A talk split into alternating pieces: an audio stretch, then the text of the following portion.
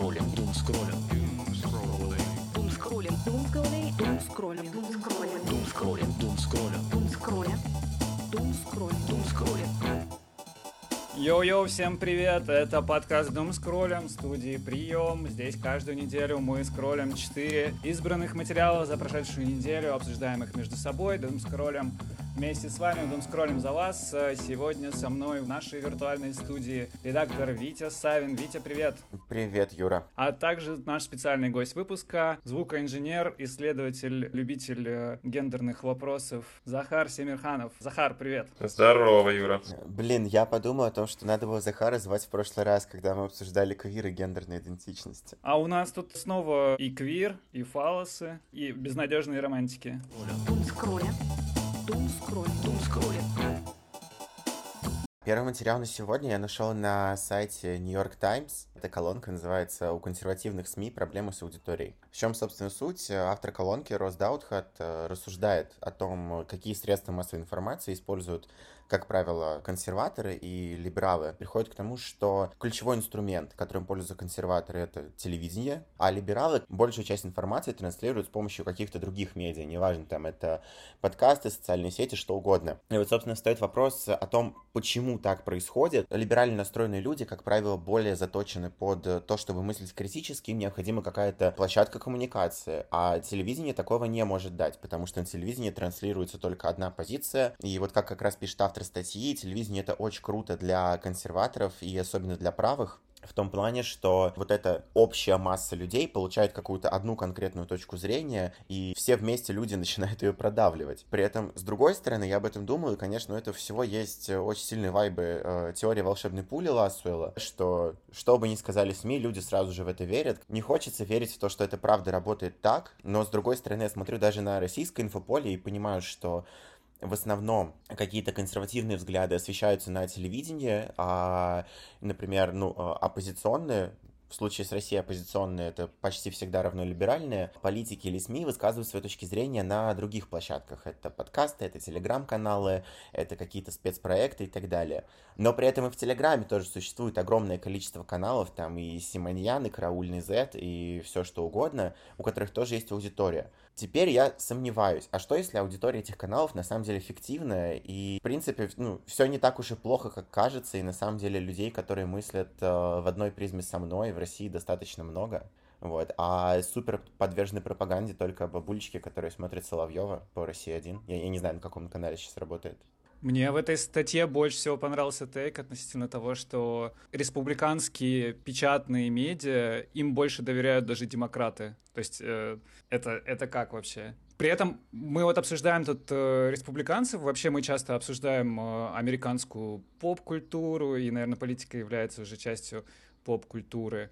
Но это, это же то же самое работает вообще во всех странах, как будто. Вот в России, в Турции, как будто везде есть э, два лагеря, один лагерь это ну, традиционалисты, которые за то, чтобы все оставалось как было, чтобы ничего не менялось.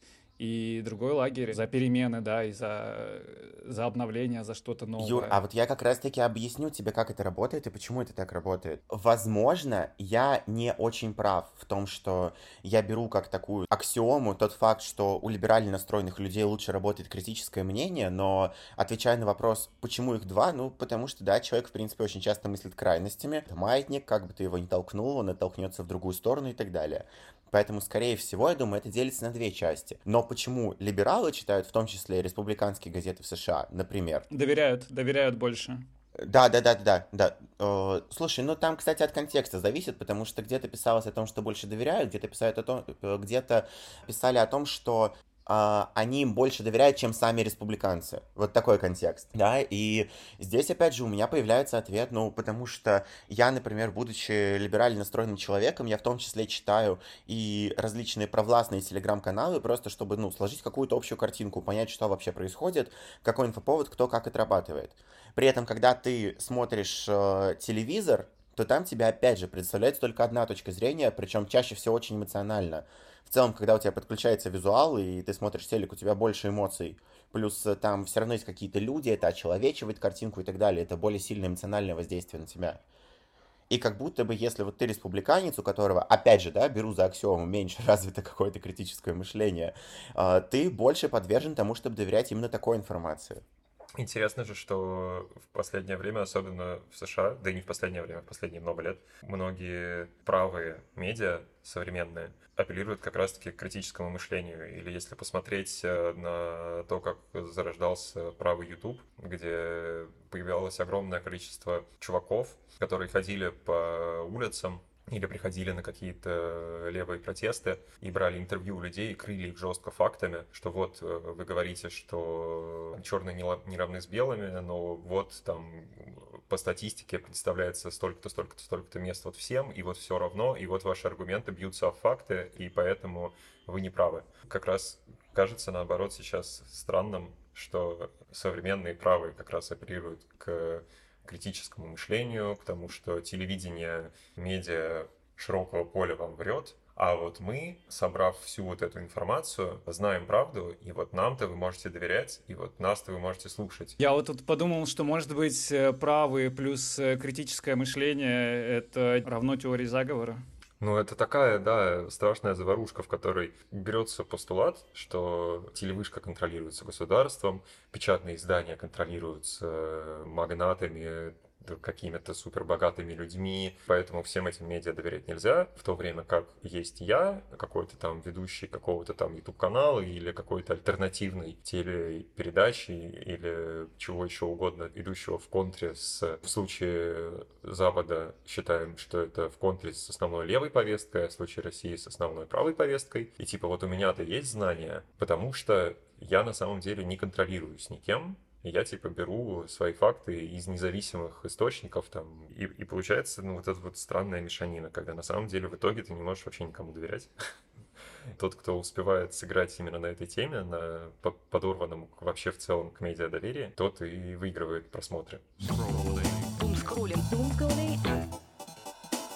Предлагаю переходить к следующему материалу. Это материал издания Pioneer Works. Э, называется он «Безнадежный романтик, ищи лечение». Его написала Александра Молоткова. В конце 60-х э, психолог Дороти Тенов э, изучала определенный вид любовной тоски. Эта любовная тоска отличалась от страсти или разбитого сердца тем, что она не подразумевала какую-либо взаимность с обратной стороны. Это какая-то навязчивая фиксация на людях, которые, соответственно, не отвечают взаимностью. Она назвала это понятие лимеренсией. И вот этой лимеренсии посвящена вся статья. Если честно, не нашелся, как адекватно перевести это понятие на русский. Влечение, фиксация, влюбленность, может быть, мы это сейчас еще обсудим. И действительно, это понятие привлекает внимание. Сейчас э, в ТикТоке 8 миллиардов просмотров. Сообщество на Reddit, посвященное этой теме, уже вошло в 5% крупнейших сообществ на платформе. Как это работает? Вот, например, э, другая психотерапевт описывала, она пришла к этому понятию через свой опыт, она пыталась проанализировать свой опыт, и она описывала, что она всегда испытывала влечение к э, женщинам на руководящих должностях, но это влечение было не сексуальным, но оно было более интенсивным, чем ее романтическая влюбленность в мужчин. В статье также приводится оппонент этого терапевта. Она указывает, что таким образом, вводя это понятие, мы патологизируем душевную боль, которая является просто частью хорошо прожитой жизни. И что отдельные деструктивные проявления, типа обсессии другим человеком, это лечится, нужно лечить тревожные расстройства, нужно лечить ОКР, и тогда это будет проходить. Короче, мне в целом, я достаточно давно думаю, когда уже общество придет э, к тому, чтобы заново научно посмотреть на вообще понятие любви. Последние там лет 5, 6, 7 вот развивалось это понятие токсичных отношений. И если посмотреть очень многие там а, песни, написанную литературу прошлого, то через призму этого это все становится каким-то отклонением, да. Нужно ли любовь э, вообще рассматривать с точки зрения оптики, да, этого фокуса? А, не потеряем ли мы как раз это вот чувство сакральности и таинственности, а может быть оно и не, не необходимо, как вы считаете?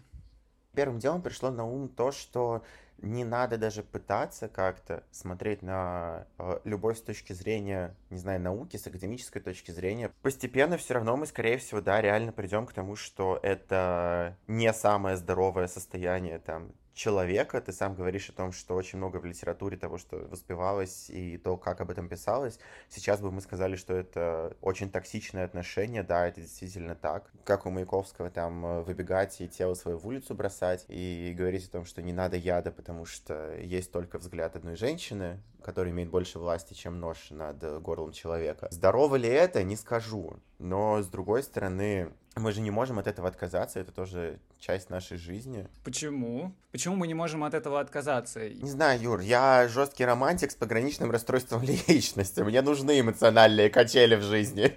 Мне, мне очень интересно вот было в этой статье, что вообще в целом сейчас какие-то многие душевные состояния там начинают э, описываться через патологию. Такая глобальная ипохондрия. Вот мне стало немножко грустно, надо пойти к терапевту. Вчера, когда я это читал, я смеялся, что это глобальный заговор психотерапевтов, э, которые любое небольшое отклонение считают э, уже каким-то расстройством, уже находящимся в спектре какого-то психиатрического заболевания. Как человек, сам страдающий от депрессии, ни в коем случае не считаю, что никто не болеет депрессией или ни у кого нет нарциссического расстройства личности. И, конечно, с такими штуками нужно обращаться. Но тут интересно, что вообще в целом этот ее термин, я постоянно забываю, как его выговорить. Лимеренсия. Лимеренсия. Лимеренсия, да. Э, лимеренсия. И она сама, вот эта психиатрка, говорила, что это очень сложно отличить от обычного обычной обсессивной влюбленности. И в конце предлагают психиатрии рассмотреть этот вопрос и понять, где же проходит вот эта черта между э, нездоровым опытом влюбленности и здоровым опытом влюбленности. И я представляю, что там, если этот вопрос, конечно, поднимут э, ученые, то там через какой-то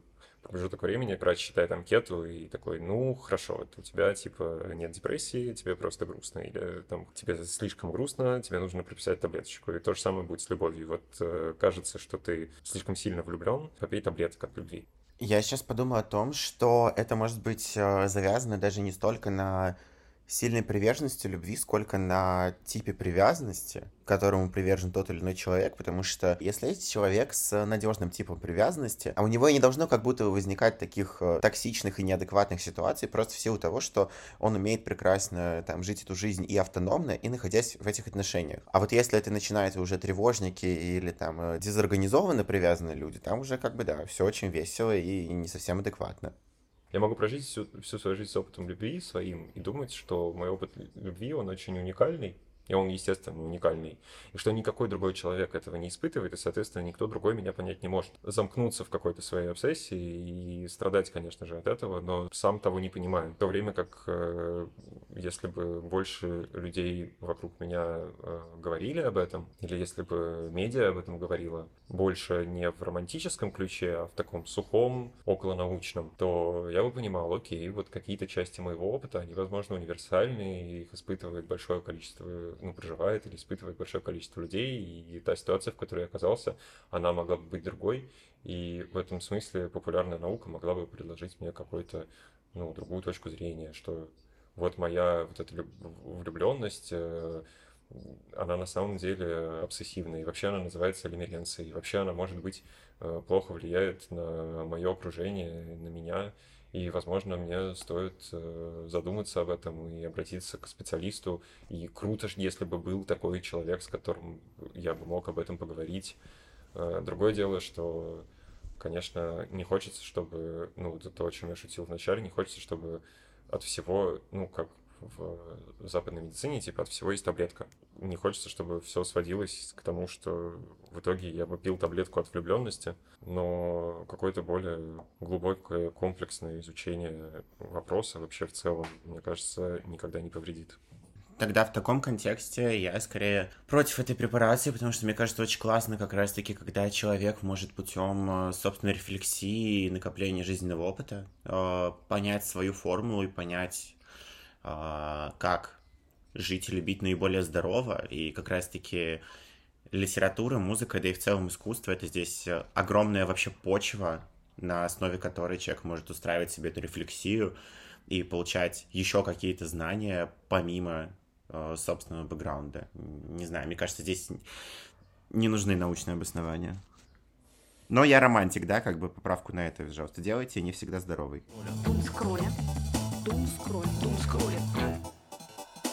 Третий материал на сегодня я нашел на портале Vox.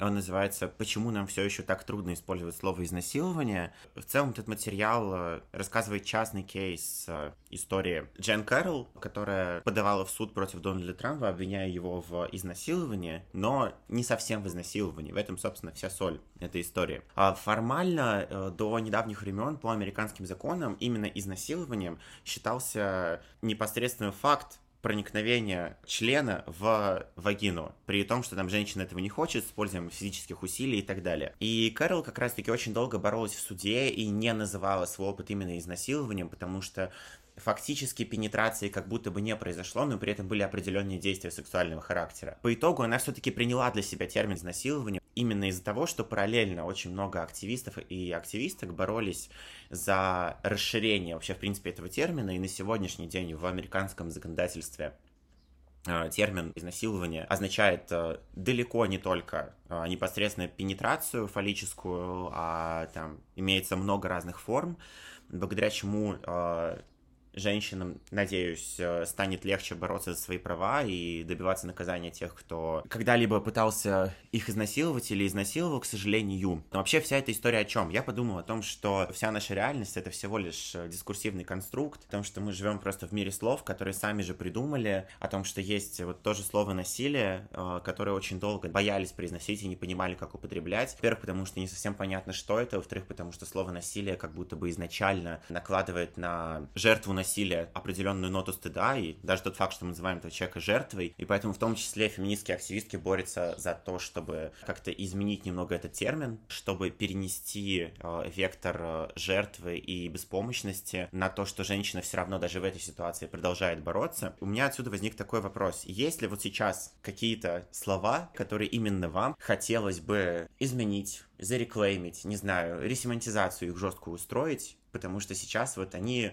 что-то неправильно делают в языке. Потому что у меня лично такие есть, но вот и интересно, это я такой э, ебанутый или другие люди тоже об этом думают. Ты вот сказал про то, что наша реальность — это всего лишь конструкт и всего лишь зависит от слов. Читая это, во-первых, тема, тема жесть и статья жесть, и читать, читать это было довольно тяжело. А, но, во-вторых, я просто сам как большой поклонник э, слов, я поражен, насколько это важный конструкт, насколько он большой, насколько он нас определяет. И вот там, в прошлом блоке мы обсуждали вот это вот слово на английском, если оно в русском, если у него аналоги. И мы пытались понять вот эти оттенки и характер, и это было важно. И в данном случае это вообще чуть ли не жизненно важно, да, сказать там это сексуальное насилие или это изнасилование, и вот это вот ее личная борьба внутренняя, где она не могла долгое время принять это и назвать это словом изнасилования. То, что ты говоришь на тему того, что слово «жертва», оно как будто забирает э, силы и возможности у человека, э, mm-hmm. которое, на которого мы это слово накладываем. Я поражен. Вначале было слово, вот прямо офигеть. Но смотри, когда я говорю о том, что реальность это всего лишь дискурсивный конструкт, я, я ни в коем случае не умоляюсь его слова, я наоборот как раз-таки все свожу к тому, что вся наша реальность это и есть слова. У меня единственный пример из э, личного опыта — это слово «хач», когда я помню, как я счастливый из школы прибежал домой и начал э, рассказывать маме, как какие-то хачи пристали ко мне на улице. Грозно на меня посмотрела и такая, типа, а ты в курсе вообще, что, э, что это значит, и типа, что у тебя э, семья э, хачей рассказала мне как бы всю историю. Таким образом я узнал про историю армянского геноцида, таким образом как бы я понял, что это за слово, и понял, что это, это слово на самом деле находится как бы в, ну, в моем каком-то пространстве и в историческом контексте типа, моей семьи вообще. Я всей душой на самом деле за то, чтобы реклеймить э, те слова, которые лепят ярлыками и используют для оскорбления различных групп. Неважно, это история про национальный признак, про сексуальную ориентацию. То же самое, как, я не знаю, условно, в английском языке есть э, слово faggot, да, хотя изначально э, fag использовалось просто как, э, ну, по сути, как квир,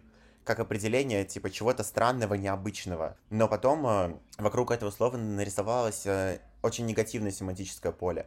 Я вот искренне верю в то, что просто если сами представители этих сообществ будут э, как-то реклеймить эти слова, то постепенно эти слова перестанут иметь э, негативную окраску в обществе. Но при этом я не ощущаю никакого морального права назвать, э, когда я вижу, допустим, там армянина или армянку перед собой, назвать его или ее хачом. Потому что я понимаю, что, ну, все-таки этот э, порыв к реклеймингу в идеальном мире должен идти от самого представителя социальной Ой, группы. ну это то, как э, с э, N-word э, работает на английском, да, то есть э, они взяли вот это слово, которым, которым Да, их да, да. они его перевернули, но в итоге это закончилось тем, что только они могут друг друга так называть, другие не могут так их называть.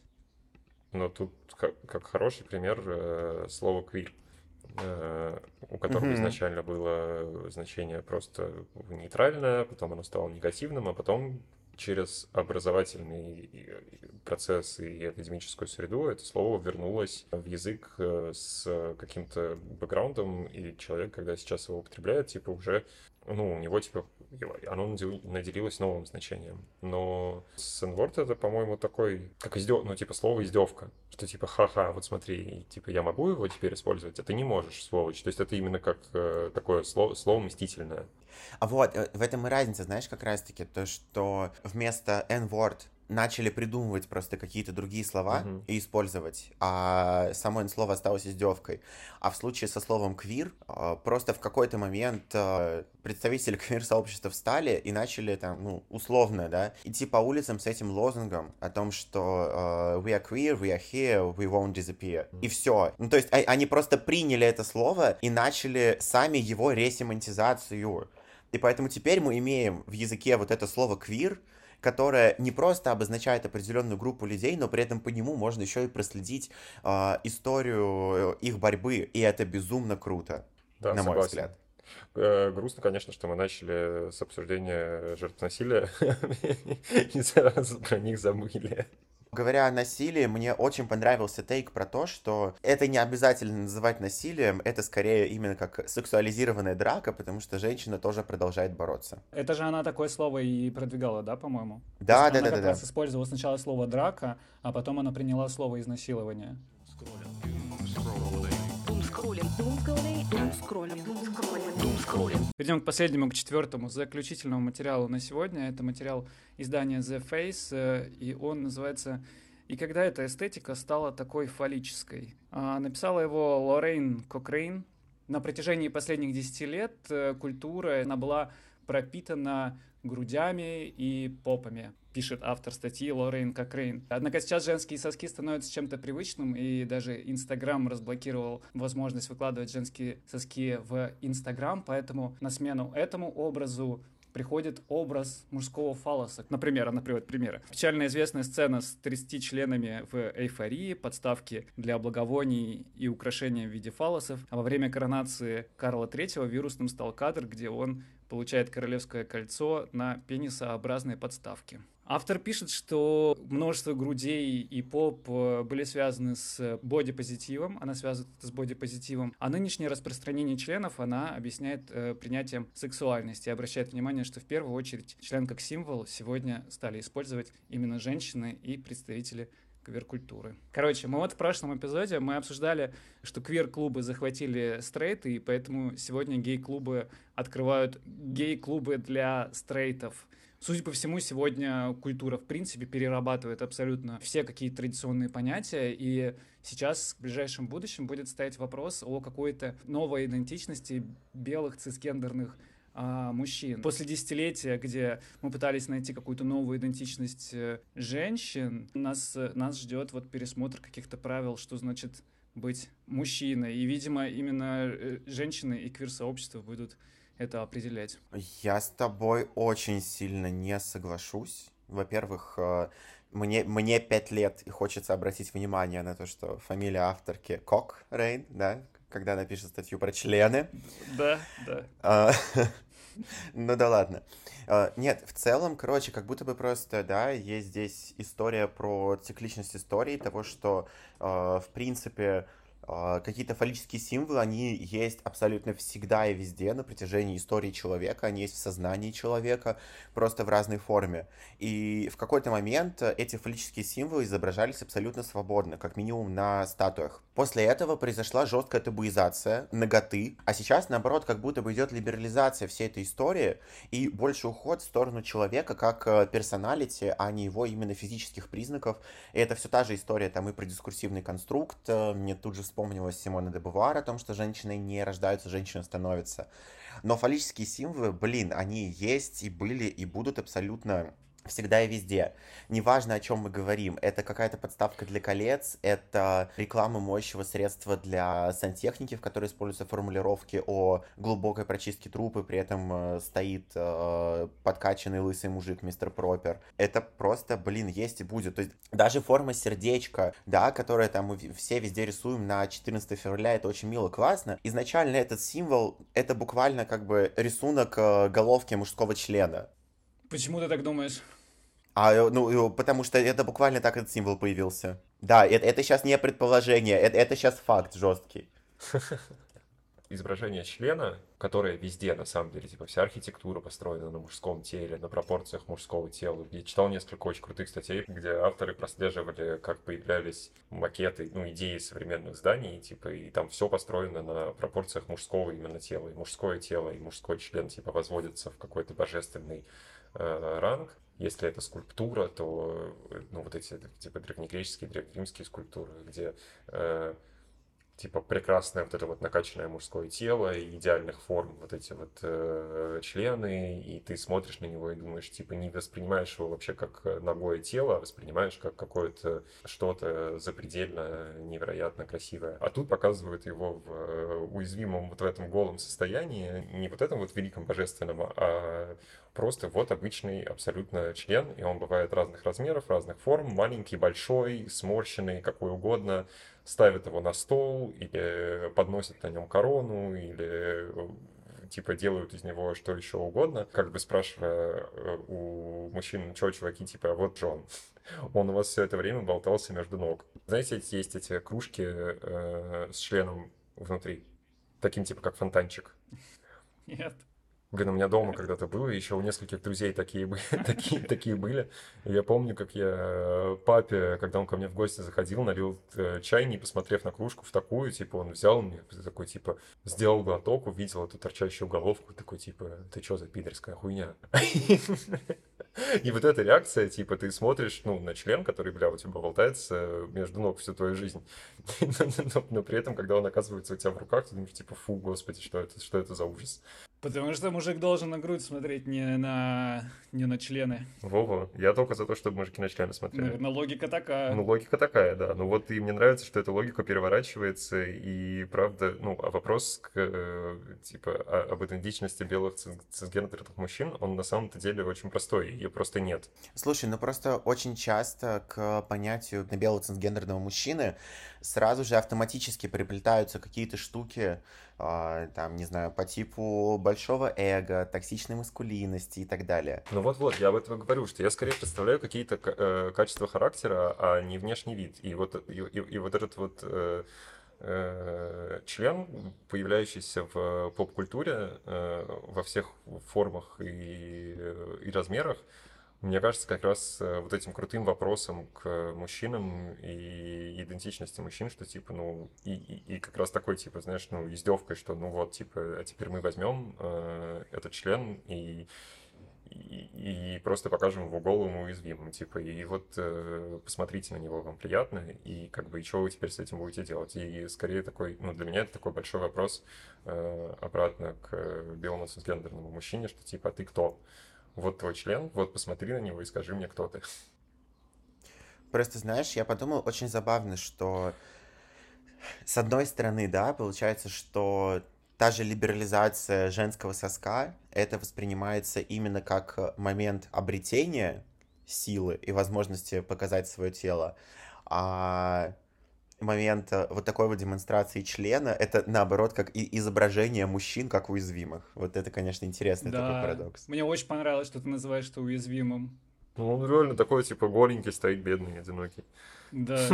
Витя, я, я загуглил версии происхождения сердечка. Ну, на Википедии. Первое — это лист плюща. Второе — пара лебедей подплывают друг к другу. Третье — женская попа со спины. Вот. Но я погуглил, действительно, есть, есть какие-то еще исследователи, которые говорят, что это головка эрегированного пениса. Э, это из египетской мифологии, насколько я помню, идет версия именно про головку члена, но да. Мне нравится про лебедей. Очень мило. А ты знаешь этот прикол, что образ, типа, тоже, что лебеди, типа пара лебедей, это олицетворение любви, что вот два лебедя, мальчик и девочка живут вместе всю жизнь, и у них, типа, любовь до гроба — это такое, типа, два, два, два белых лебедя, олицетворение чистой э, романтической любви. А в итоге э, какой-то, читал какую-то статью, по-моему, в Нью-Йоркере была в году в 18 о том, что лебеди вообще жестко не моногамные чуваки, они типа жестко э, живут э, коммунами, и на самом деле у них нет никаких э, пары романтических отношений. Или там как этот чувак, который за, за волками ходил, и считается, что есть типа волк альфа-самец, который ведет за собой всю стаю, потому что какой-то чел, э, наблюдая за волками, решил, что э, волк, который бежит впереди стаи, это самец, и назвал его альфа-самцом. А на самом деле это была самка, и вообще у них там бегает впереди, кто, кто не попадет, типа просто тот, кто дорогу знает, и кто впереди оказался. На самом деле, да, с лебедями очень крутая история. У меня есть э, книжка э, Маши Халеви, это исследовательница, в принципе, э, человеческих взаимоотношений и антропологии.